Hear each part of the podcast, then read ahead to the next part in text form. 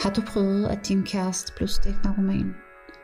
Eller har du haft en tendens til at tiltrække uempatiske mennesker i dit liv? Har du prøvet at blive hjernevasket, eller at blive stalket af fremmede mennesker? Det har jeg. Og hvordan håndterer man så lige livet som voksen, når man er vokset op i et dysfunktionelt hjem? Jeg ved, at vi alle har noget dysfunktionelt med os hjemmefra. Men hvordan bryder man med uhensigtsmæssige mønstre som voksen, for at få det liv, man ønsker? Lyt med, når jeg helt råt og modigt står frem med mine oplevelser, tanker og følelser. Jeg vil i hvert fald ikke gemme mig mere. Jeg er Stine Skov, og det er mit liv. Velkommen til mit tatoverede sind.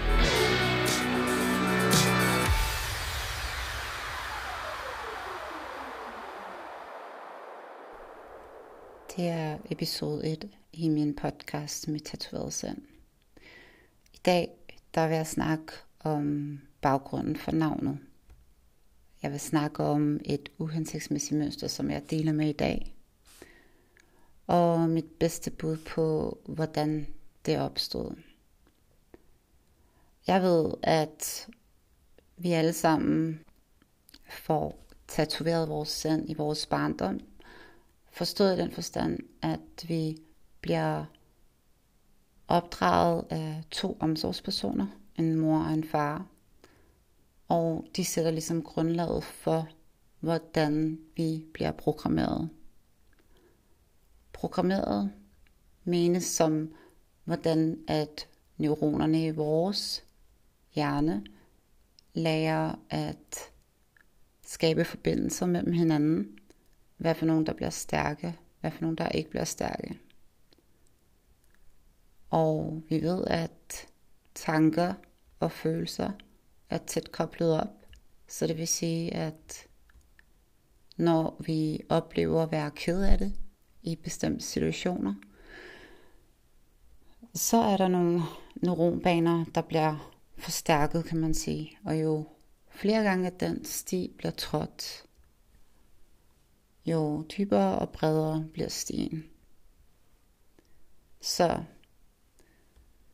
de stier, der bliver trådt dybt og bliver brede i vores barndom, op gennem teenageårene og når vi bliver voksne. Hvis vi gentager nogle bestemte mønstre, som vi lærte dengang, så vil de stier blive ved med at være, som de er. Så hvordan kan vi så ligesom, hvad kan man sige, øh, komme de her stier til livs? Hvordan kan vi gøre dem mindre? Måske de aldrig vil forsvinde helt, men hvordan kan vi det mindste gøre dem til små stier? Og mit bud på det er at blive opmærksom på dem først og fremmest. Men for at blive opmærksom på dem, så har jeg fundet ud af, at jeg er nødt til at dykke ned i, hvorfor jeg har de stier, hvorfor de er dybe, og hvorfor de er brede. Min far han sagde, jeg ville være rig, hvis din tår var guld. Hver eneste gang jeg græd, husker det som. Som femårig tænkte jeg, det er da underligt, hvis han et eller andet sted vil blive rig på bekostning af, at jeg græder. Jeg kan huske, jeg undrede mig, fordi jeg vidste godt, at min far han var glad for penge. Han var en forretningsmand. Han havde gang i rigtig mange ting.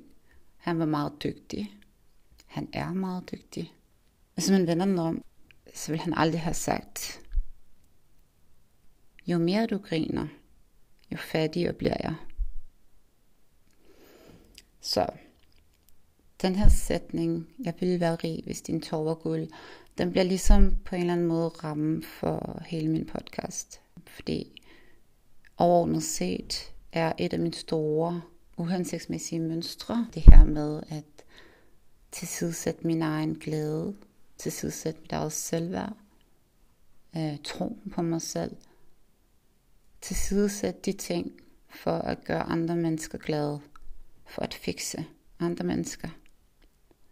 Og især dem, jeg har tæt på mig, som for eksempel en kæreste, eller en ven.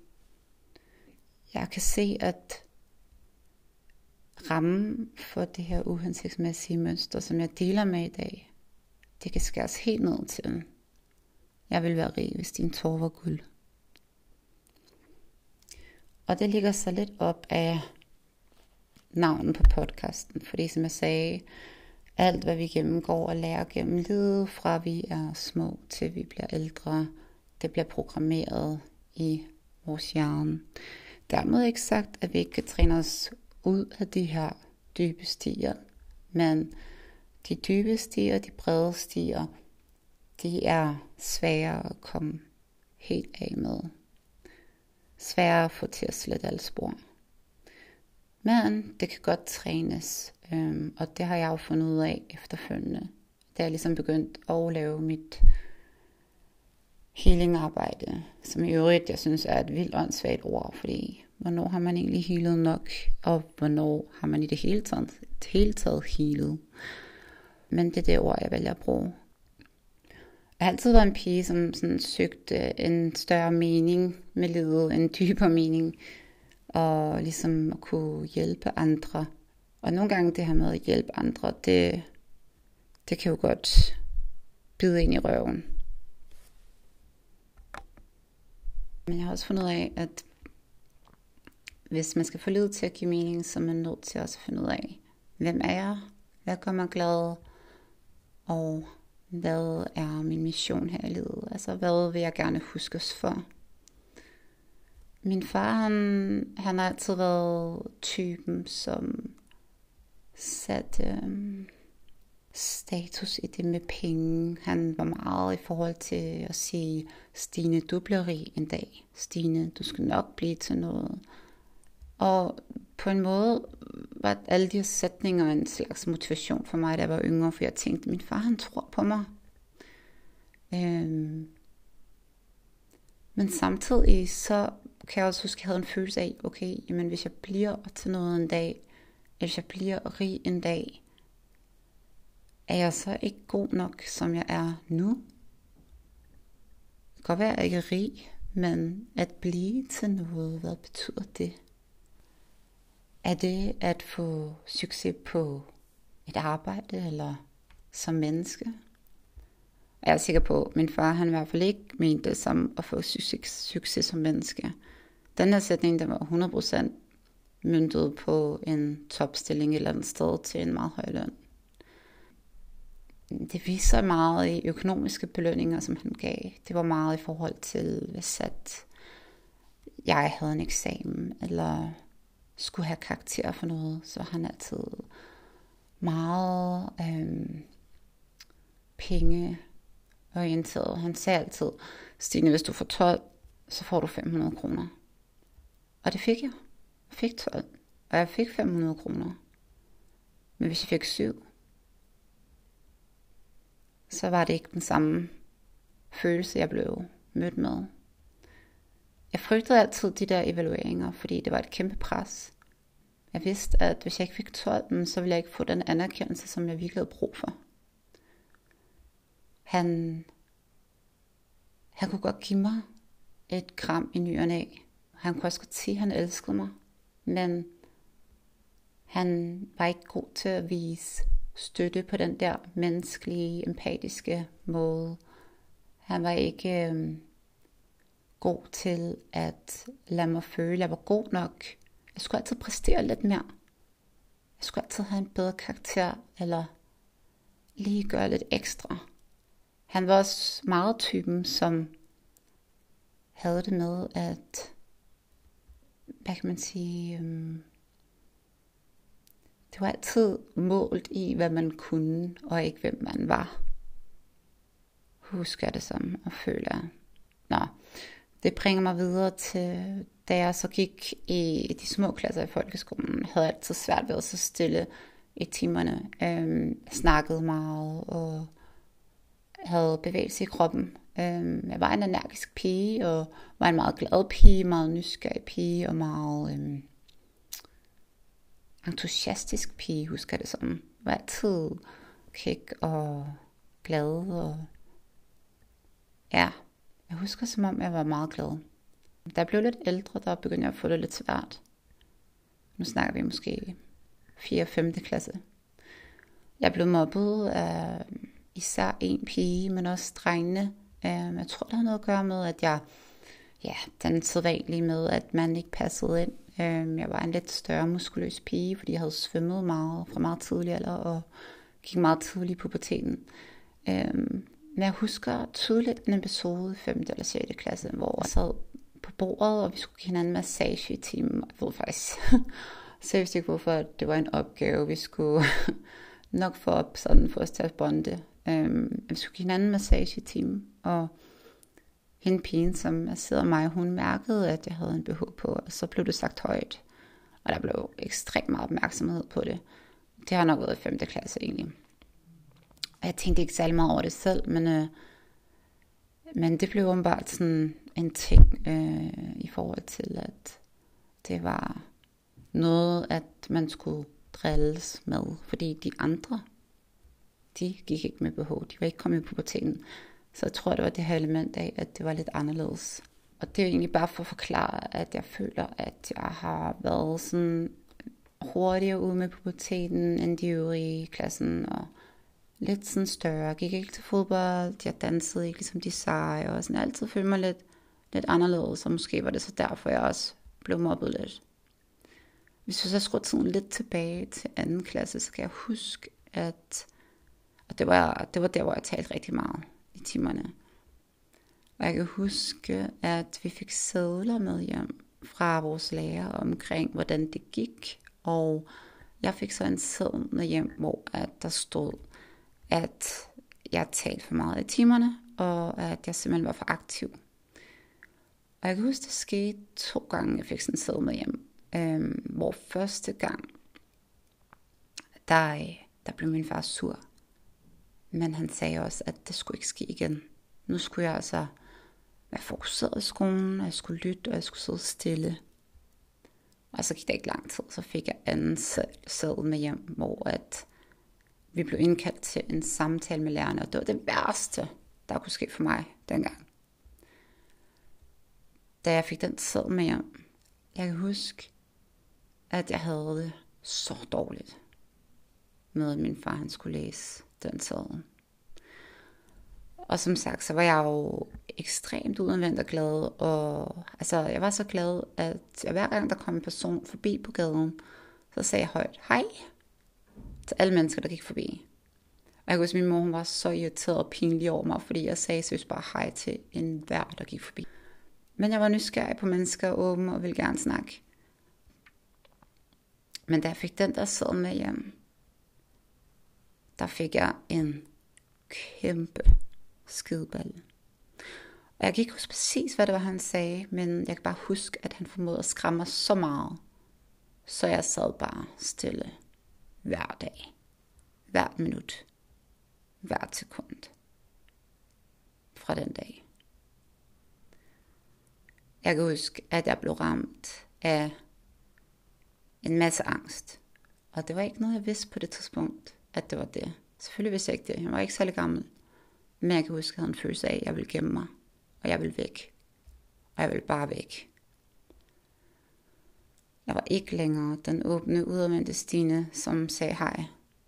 Jeg var den, der trak mig, og som ikke ville stå i en situation, hvor jeg overhovedet skulle sige hej. Altså, det var så slemt, at jeg følte, at ingen kunne sige et ord til mig, eller kigge på mig, uden at jeg blev kamprød i hovedet, og uden at min puls den steg helt vildt. Jeg begyndte at svede, jeg havde lyst til at flygte, der var en panik inde i min krop, som så bredte sig som altså 10 vildheste.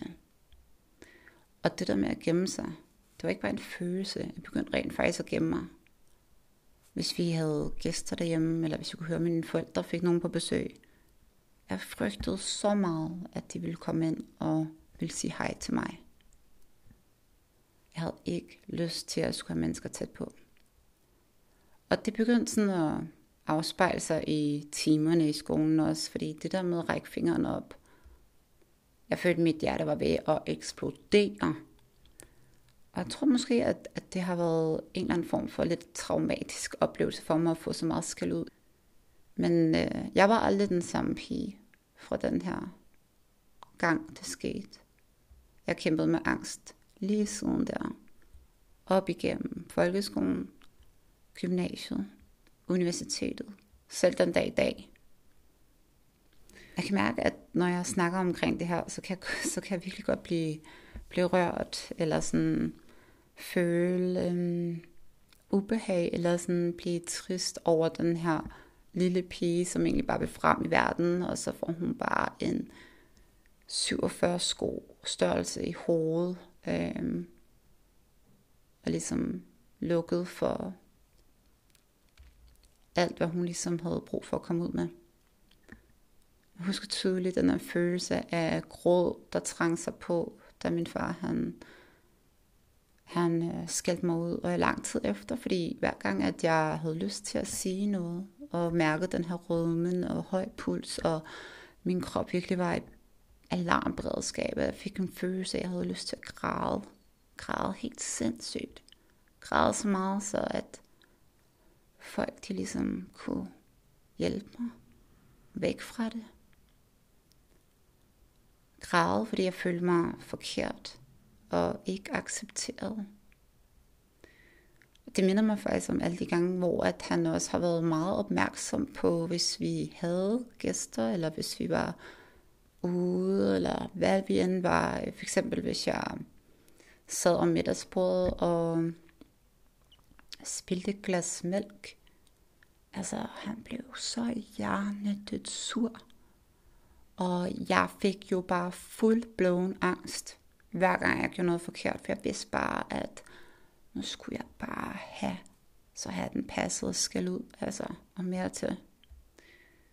Altså jeg husker rigtig mange gange, hvor jeg blev sendt op på værelset af de samme årsager. Jeg var ikke velkommen, jeg var ikke inkluderet, jeg var jo ikke voksen.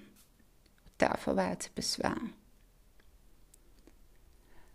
Min far, han har altid været den gamle skole. Han har altid været en, hvad kan man sige, en stor mand, både i fysik, men også i hans fremtoning. Han, øh, for at fortælle lidt om ham, han har altid gået på jagt og været virksomhedsejer, og ja, han er, han er, han har nogle rigtig dejlige sider, men han har også nogle virkelig skræmmende sider. Og en af de her dårlige sider gik ud over vores familiehund, min barndomshund Kibo, som var labrador. Jeg husker tydeligt Kibo, en skøn sort labrador. Og han havde synes det mildeste og dejligste sind. Men jeg tror, der har været sådan en eller anden kultur i forhold til, hvordan man havde hunden med på jagt, for eksempel, hvordan man opdragede hunden.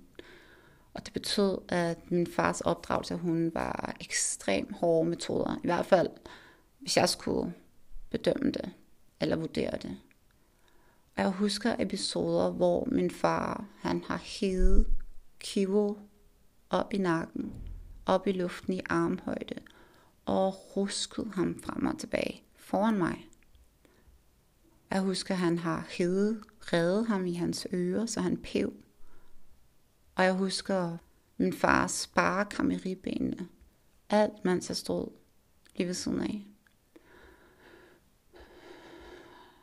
Jeg husker, at jeg blev så vanvittigt gal på ham. Råbt og skreg. Jeg havde ikke svært ved at blive vred på min far. Der var bare noget vrede, noget had, noget temperament, jeg bare ville ud med. Jeg husker Kivo, han hylede. Jeg kunne mærke smerten, som Kivo han følte. Det var min dejlige hund. Altså, hvordan kunne han nogensinde gøre det mod ham? Hvordan kunne han gøre det mod mig? Og så kom der altid den her forklaring, sådan, Stine, han skal jo lære det. Hvis han for eksempel ikke havde været lydig nok, eller et eller andet. Der var altid en eller anden retfærdig, ifølge min far, retfærdig årsag til at behandle ham, som han gjorde. Min far, han var min primære omsorgsperson. Han var den voksne. Han var jo den, der skulle vise mig, hvad der var rigtigt og forkert. Jeg kunne intet gøre. Og det kunne resten af min familie heller ikke. Jeg har følt den her magtesløshed, som jeg følte den her situation rigtig mange gange siden. Og jeg har fortalt den her historie, fordi Kibo, min barndomshund, han blev så kudet, at han gik langs panelerne med ørerne lavt tingene. Og han var virkelig bange for min far. Og fordi han var så bange, så blev han mere og mere lydig. Og, øh, og det var jo en eller anden måde en belønning, både i form af lydighed selvfølgelig, men også i form af magt. Det var ikke kun hundeopdragelse, at han benyttede de her metoder. Det var også i børneopdragelsen. Det var bare den hårde metode. Han har aldrig nogensinde slået mig. Men han råbte så voldsomt og sagde nogle ekstremt ubehagelige ting. Og det her med sædlen, da jeg kom hjem fra skole, fordi jeg havde været for, for energiske timerne, altså det var virkelig en af de situationer, som ændrede mig for altid radikalt. Jeg føler, at jeg kan relatere til den her opdragelse over for min hund Kivo, fordi jeg blev også en kudehund. Jeg fik ikke lov til at være Stine. Og grunden til, at jeg begyndte at gemme mig, det var fordi jeg blev bange. Nu var det altså mig, der gik med lavt hængende ører. Men han fik mig aldrig til at gå langs panelerne. Og det er det, som jeg tager med mig fra den her situation, det er, at jeg stoppede aldrig med at sige fra over for ham. Jeg har altid sagt fra. Og det har været min redning i forhold til ikke at krybe langs panelerne. Men titlen den er, Jeg vil være rig, hvis din tår var guld. Og man kan sige, det er jo lidt en filosofi indirekte, som min far har tatoveret ind i hjernen på mig. Det samme som at sige, jo mere ked af det du er, jo rigere bliver jeg. Og det har jeg haft overført til mit voksenliv. Det er det, jeg altid har haft besvær med. Det der med at tilsidesætte sig selv for at fikse andre. Det er det, der er mit tatoverede sind.